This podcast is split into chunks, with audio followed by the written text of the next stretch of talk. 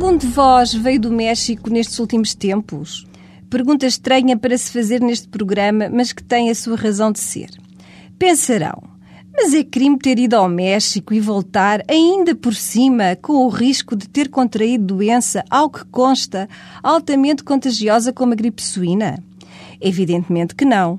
Mas já será crime se, havendo suspeita de que a mesma poderá ter sido contraída e havendo sintomas que o indiciem, nos passearmos pelas casas, gabinetes e locais públicos sem cuidados e, quem sabe, com sintomas estranhos. E será crime se o nosso médico suspeitar e nada fizer para isolar ou evitar o contágio.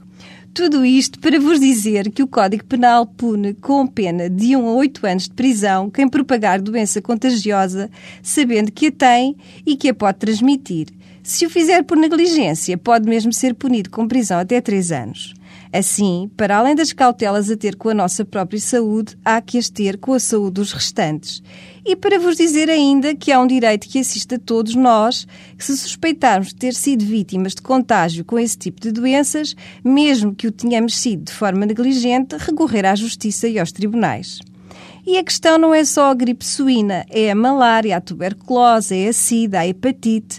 Por exemplo, alguém que é vítima de contágio por fio sexual e até na sequência de um crime de natureza sexual tem proteção penal.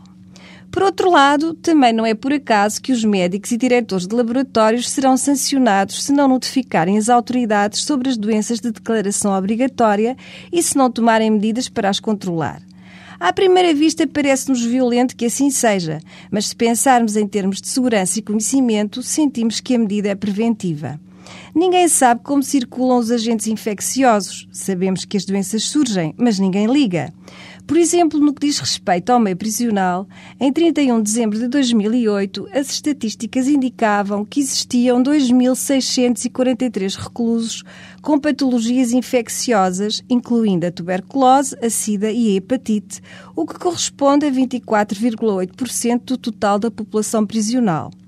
Não será importante saber o que se passa connosco e com os outros e tomar as medidas necessárias? Os cuidados pessoais e gerais impõem-se não só porque a lei aplica penas e sanções a quem o não fizer, mas e ainda porque preservar a vida também por esta via é imperativo. E se regressaram há pouco do México, espero que tenham tido apenas umas excelentes férias.